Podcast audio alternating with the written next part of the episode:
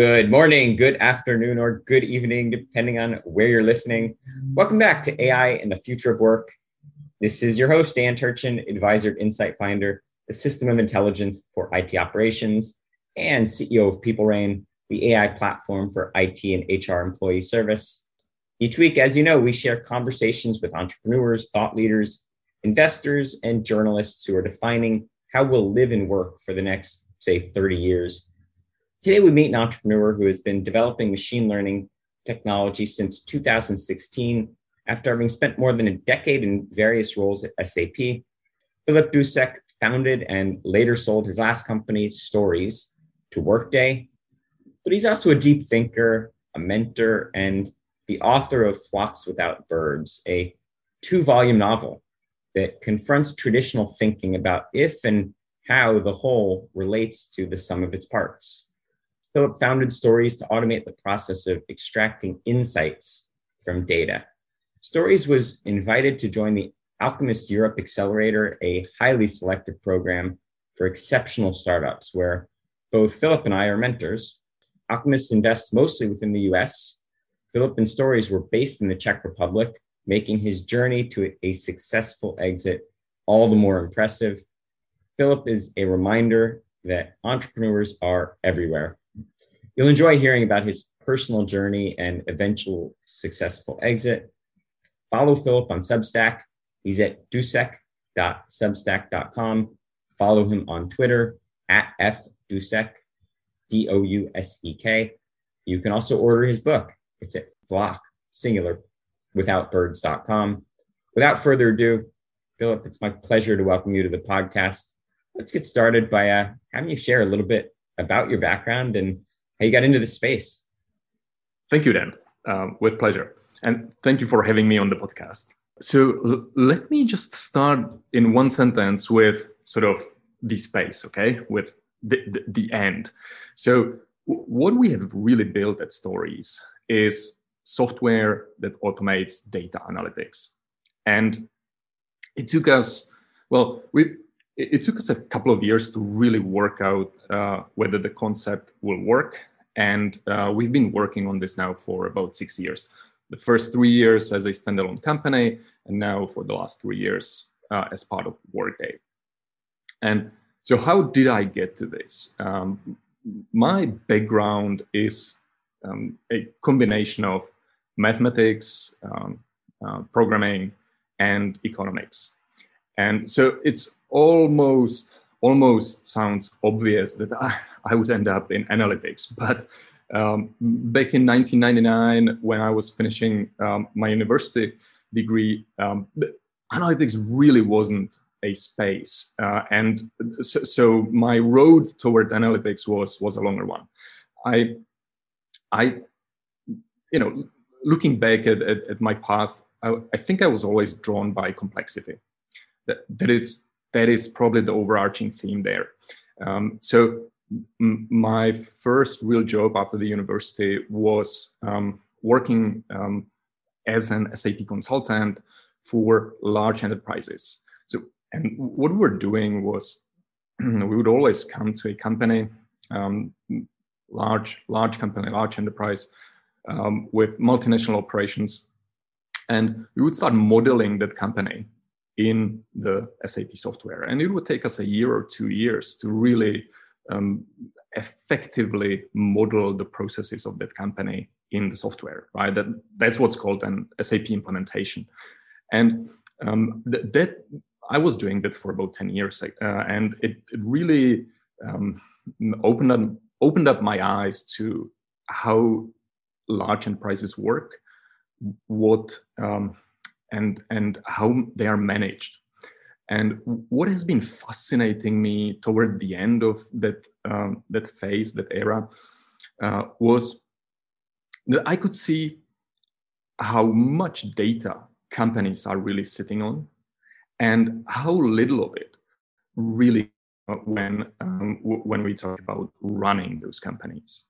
And and that gap that um, you know that tension uh, between the available data and and user use data or usable data uh, has really been what what brought me into analytics. I thought we, we really need to start helping companies um, run more efficiently using the data that's available, and and that was the interesting part for me. So I spent a couple of years then uh, working on individual analytical projects, and eventually I started seeing how how similar those those analytical projects are. Whenever we come to a certain company we would be doing certain steps uh, again and again.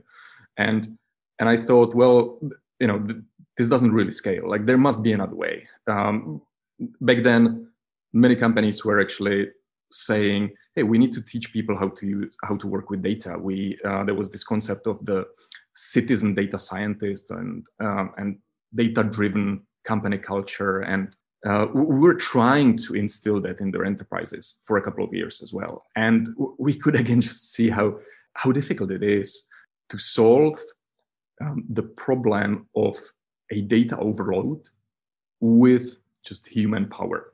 And that that's where really the idea of of let's automate this. Let's let's write code that's going to be sifting through those millions of data points uh, that that the companies are sitting on to surface just the key insights that really matter the most. So you built this amazing technology. You had a great ride with the uh, Alchemist program, and then you decided eventually to sell to Workday. Talk us through your entrepreneurial journey and what was the decision like to eventually be acquired? Mm-hmm, mm-hmm. Um, so it, it, was a pretty fast and adventurous ride. Um, we got acquired less than three years after after starting the company. Um, I, I, think something that in retrospect is, is fairly specific about our journey is that we were a startup founded in Central Europe, in, in the Czech Republic, in Prague. And that, that has its pros and its cons. So on, on, on the pro side, Prague was almost like a enterprise laboratory for us. We had the largest uh, companies in many industries, basically within walking distance. And at the same time, there wasn't much depth in any of those markets. So when we wanted to focus on large enterprises, in any industry, we had one or two players to work with, but all of them were pretty accessible. So it was, in a way, that, that was a very natural setting for us to, to, be, to start building a horizontal product, right? Which I think is quite a different situation from if we would be starting this in, in, in the Bay Area, for example. Uh, there's such depth in, in every market, in every industry, that we would logically, um, and, and it would be much more logical to be going deep in one industry. So while we were acquired by Workday eventually, and our technology is today used to analyze employee data or HR data, like the original engine before the acquisition was actually a, broadly applicable. We have used uh, the same logic to analyze sales data, promotion data, uh, logistics data, uh, and in, in, many industries. We had banking customers, we had retail customers, uh, we had you know education customers. So there were it, that was quite specific, I think, about basically what what the location uh, offered and and and forbid. So that's one. The the second thing that I would say was quite specific about our journey was that we really had a group of highly talented people, small group of mathematicians and super skilled coders um, who were really tight tightly knit group. And even when we were getting acquired, we didn't really have a full fledged product manager, for example. We didn't have a marketing person, so we were still still uh, in the phase very strongly focused on making sure that the product even works or even exists. Like that that, was that was the hard proof point right? Because we were starting from this from this idea. What if what if everyone in the company in the enterprise could actually receive just five or 10 top insights in their area of responsibility instead of reports, instead of dashboards, right? Just, just five or 10 stories. that, that mattered the most.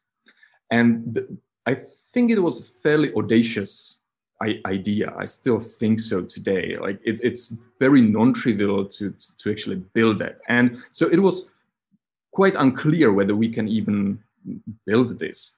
And so the first year uh, that we have really spent just working out from a mathematical and conceptual angle, like what is a story?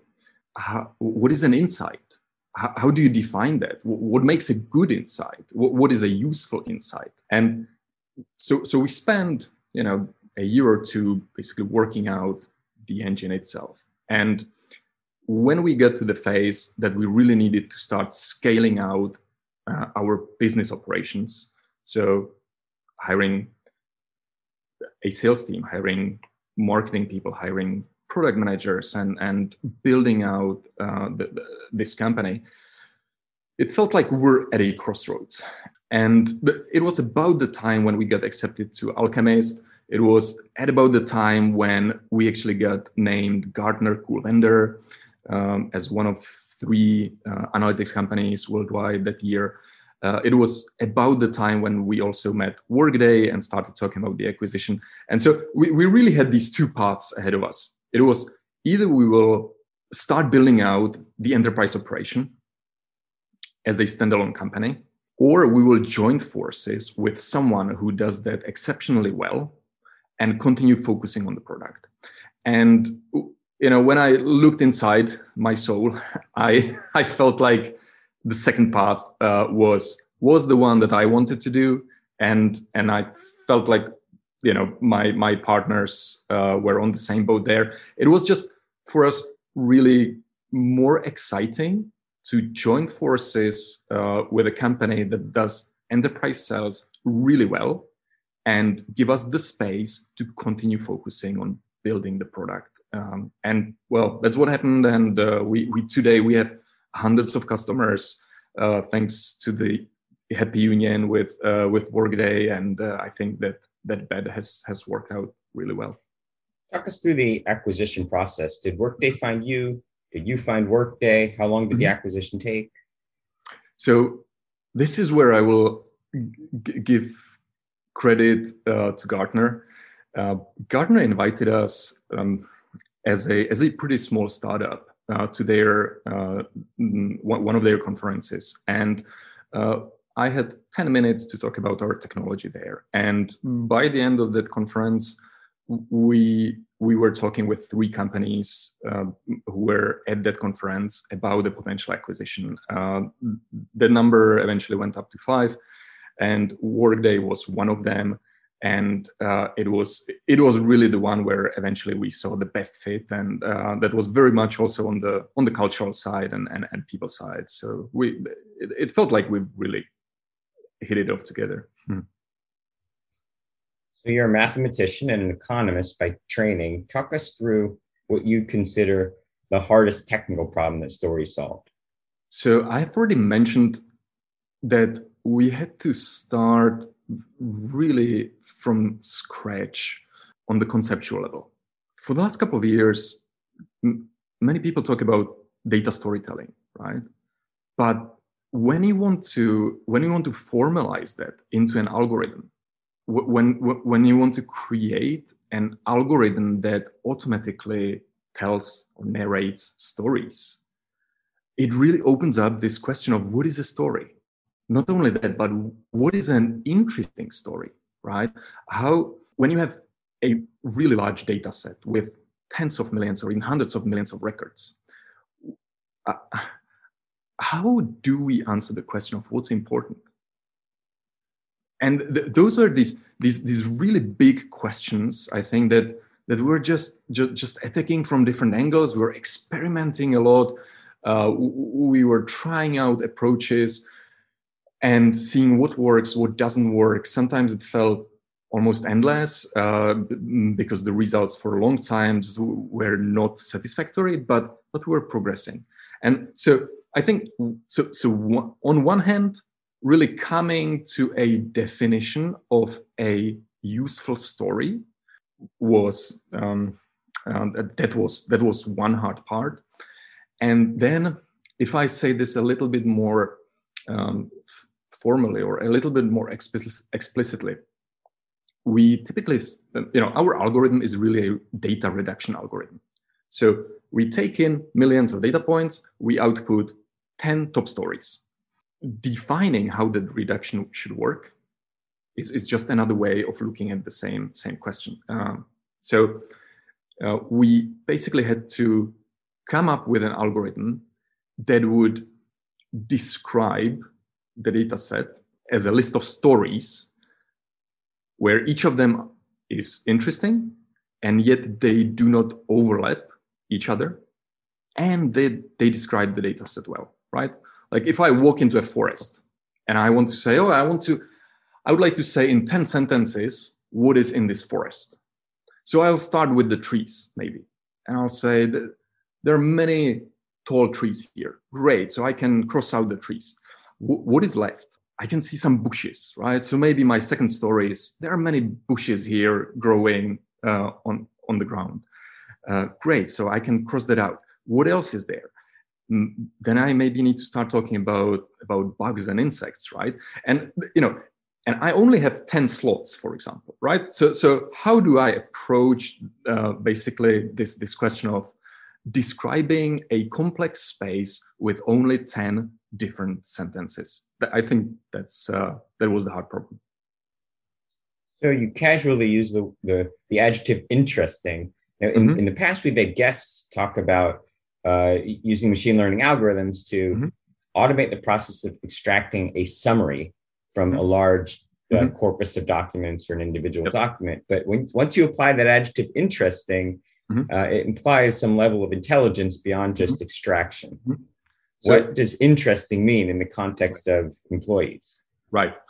Naive approach would be well, let's let's use machine learning for that, and let's let's see what comes out. And I, th- that is that is a path that felt like too random to us. Um, what we have rather done was to start looking at what do managers find interesting and really start codifying expert expert knowledge expert opinion into the intelligence of the machine. So so we spoke w- with a lot of managers um, in in those different areas. And we started seeing that what they typically look for in data uh, are certain patterns. Very often these are quite simple patterns. Uh, they could be outliers. They could be, you know, how are we doing compared to last quarter, and where where are the biggest variances compared to last quarter? Uh, it could be which new trends have emerged, or uh, which which what are the largest trends in a given data set. And so we started building a library of these patterns that um, that managers typically look for and in an interesting sort of development, we found out that all, pretty much all of those patterns need a common infrastructure. So we were able to really code for those patterns and basically plug them into a common um, analytical processing engine. Given that process, what do you think are the good kinds of sorry the, the appropriate problems for machine learning. And where do you think some kind of you know human curated like you said it, kind of a library or a set of patterns are a better fit when it comes to uh, automation and, and, and using big data? Mm-hmm. where where we have used uh, machine learning was really uh, especially to optimize our algorithms. But the core the the core of uh, the, the, the reduction, mm, besides uh, the pattern matching, has really been graph analysis. Uh, th- that was one step uh, which for us has been really illuminating. Was once we have identified the most important patterns in the data, uh, we would turn them into a graph, and that gave us an almost perfect understanding of what is happening within the company in context of itself. And then we basically in the next step needed to reduce the graph. And that's where we use machine learning um, to to really reduce the graph. But so that was our approach and our sort of you know uh, the, the shape of our problem. I believe you were asking like what what other problems um, there are that uh, offer themselves well to uh, to machine learning well it's at the moment with with and we have a wealth of different machine learning algorithms, right? But by the way, I think this this whole space of how do we match different machine learning algorithms with different shapes of problems I, I, think that's a pretty underdeveloped space. I'm still looking for some someone to to write something really engaging uh, on that, uh, because most of the books uh, and most of the material that I can see on machine learning is highly technical, but few talk about matching different types of problems with different types of match uh, of, of machine learning algorithms, right? But so. Um, you know, there's da- uh, data reduction or dimensionality reduction uh, that's that's one interesting space. There's uh, it's whenever we really need to um, match many different attributes shapes of problems lend themselves to different different machine learning algorithms. You mentioned now stories has hundreds of customers under the workday umbrella. No pun intended but tell us a story. Pick a customer. Tell us how they use the stories technology as part of workday yeah, absolutely. So uh, there's um, several areas that um, our product currently analyzes. It's uh, diversity um, in, in, a company. It's organizational composition. It's um, hiring. Um, it's retention and attrition, and it's uh, talent and performance. Uh, we're very soon also going to be analyzing skills um, uh, in across the company and skill gaps uh, and showing the top stories in all of these areas. Right. So one one of the stories that I really like to um, to talk about is a, a customer uh, who has basically seen a story uh, about attrition uh, in one of their locations, and this um, attrition has been mostly linked to their female workers, to highly senior workers with long tenure. At the same time, there was a second story in the same location where we would see that uh, the HR team in that location is also um, losing workers, right? So, from two different angles, we can see that uh, th- th- there's a problem in that location with uh, the senior uh, female talent um, and with retaining senior female talent that's most likely also being exacerbated by the fact that the company is losing HR talent um, uh, in that location. So, and the int- the very interesting thing is that this came up as a top story within the company, um, even though this wasn't by far the largest um, location, but it came up as a top story after analyzing thousands and thousands of, of, of different potential stories, right? So um, in the end, uh, it not only tells us like where to focus, but it also gives us the confidence that we're focusing on really the most exceptional problem uh, that uh, that is present in the data.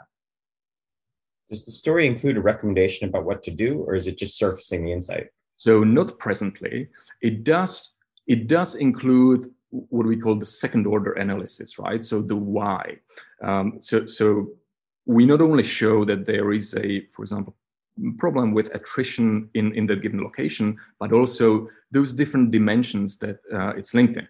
And it could be um, it could be gender, it could be tenure, it could be um, ethnicity, it could be um, actually um, the uh, the pay grade, it could be many different things and we automatically analyze all of those factors uh, related to that story.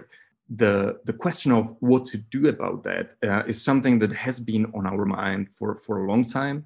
And we are um, now starting to work in that direction. First of all, we're so we're not going to be jumping to recommendations straight away, but we are, you know, because we are part of Workday and because those subsequent actions are typically carried out in the Workday system, that really gives us um, a very good opportunity uh, to um, to allow managers, so the experts in this situation, to record uh, uh, the actions that they are doing, uh, to plan the actions that they are doing, and then and then for us to analyze whether those actions have been successful. So, and th- that's really where the term augmented analytics come into play. You know, we we very much like to think uh, about our technology as augmenting or, or, or supplementing the human worker rather than rather than uh, replacing. So what you're doing is a, like you said, a classic case of augmenting the intelligence of the live worker, the live employee. Talk us through the skills that will be needed in the workplace, let's say in 10 to 20 years, that you think will never be good candidates for full autonomous automation? Absolutely. So, you know, this is an this is an interesting question, right? For I think for some hundred or two hundred years, we have been basically defining humanity um, on the other boundary. Sort of what differentiates what differentiates us from the animals. What is unique about people? And we're suddenly now facing like almost uh, an analogous question on, on, the other end of the spectrum. Um, like what differentiates us from AI and what, what is our defensible uh, advantage? I think it's uh, th- th- there are several that immediately come to mind. So the first one is creativity and everything that has to do with that. And creativity is, is very different from, from, from randomness, right? Uh, th- when we come up with creative ideas, they are actually rooted in meaning. Uh, when we come up with so creative solutions to a problem, those solutions have a clear link to that problem, right? Um, the the linking around meaning is the second, I think, fundamental quality of humans that will be very hard to replace. Um, I'll give an example. When we read a blog post, the, there's a lot that happens in our minds that has to do with um, how we derive meaning. Right?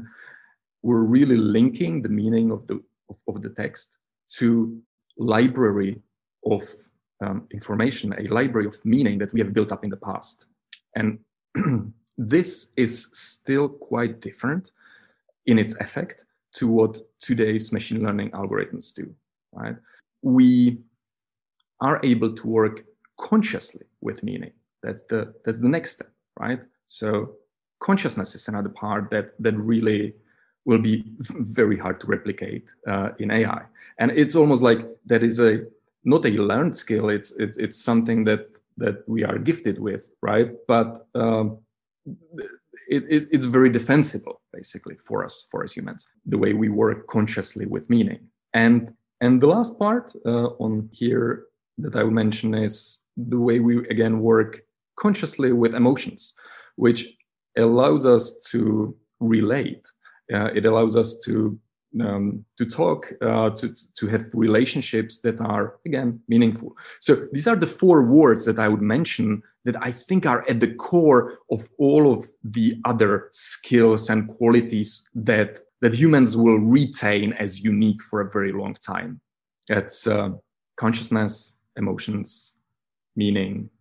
What is one technology that you think will be commonplace in the workplace in call it 2030, 2035 that today would just seem like science fiction? Hmm. So one that I that I keep thinking about is is actually telepathy. think you know we see developments on uh, multiple fronts that are taking us toward a more natural or the most natural interaction between uh, our our minds and computers.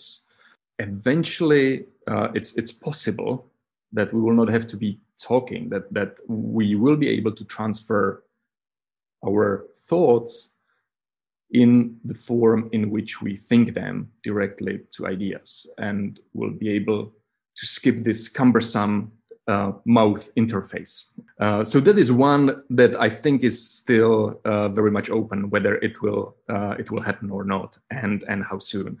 Uh, uh, but one that I think is really promising is um, is also uh, along this direction, but but closer to today, um, and that's having almost like a sidekick um, in in our daily interactions. So, and you know, I think Google Glass was was one of those technologies that maybe was making or hinting at a at a promise of this, like having you know having almost like a coach uh, with us uh, in the different daily interactions. I, one way or another, I believe that's where we're going. Because if you really want to accelerate uh, somebody's like career progress, uh, having having a full time coach with him or a partner would be uh, would be of tremendous value. And I think this could have different forms. It could be really some invisible technology, uh, uh, and whether that's in ear or or or in eye, who knows? Uh, but it could also be at first uh, human driven. Um, it could eventually be leading toward AI, of course. Um, but perhaps uh, there's a middle ground of, of, like, you know, job shadowing or uh, or job pairing. Uh, we see that in, in programming, right? Like extreme programming basically is, is this concept where uh, developers code together, um, where two developers uh, work on a single piece of code.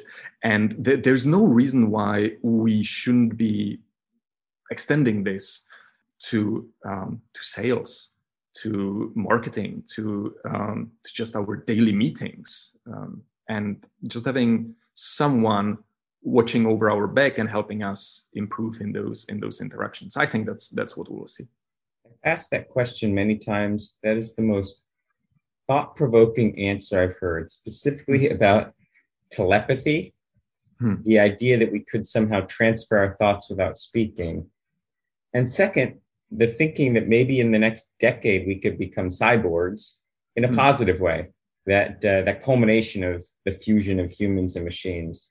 Um, I hope you'll come back when we're all cyborgs to uh, take credit, and uh, maybe maybe we'll have a deeper conversation about that. We're about out of time. I want to make sure that uh, I got in this one last question because I, I know that uh, mentioned in the intro you're a deep thinker, and uh, you're in the process of publishing Flock with Flock Without Birds. If you could share with us the thesis behind that and kind of how that relates to some of what you've accomplished in your professional life. Okay, with pleasure. Thank you. So th- there are two levels of that book. There is the narrative book, uh, there is the narrative layer, and there is the philosophical layer. And on the narrative layer, there's actually a really interesting parallel with my startup.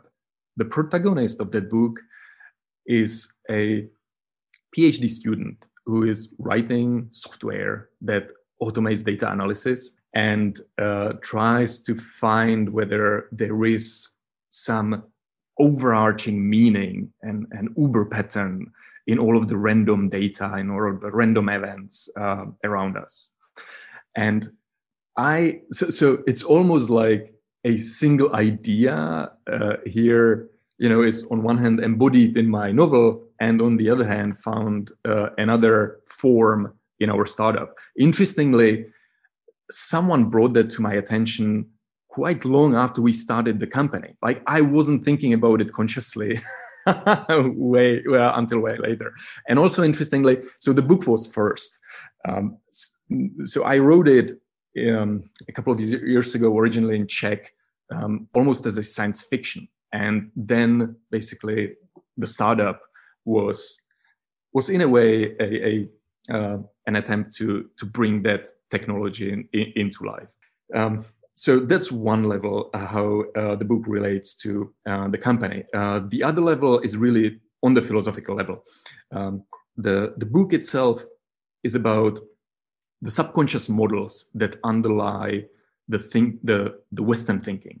Uh, so the thinking in our civilization and our culture. And I talk about um, basically how we are shifting as a society from from objects and hierarchies toward uh, dynamic networks and how this shift is going to be transforming our politics our arts um, our foundations of mathematics um, and our relationships and daily lives. And uh, quite interestingly, you know, stories in its in its core engine also has a basically graph um, analytics engine.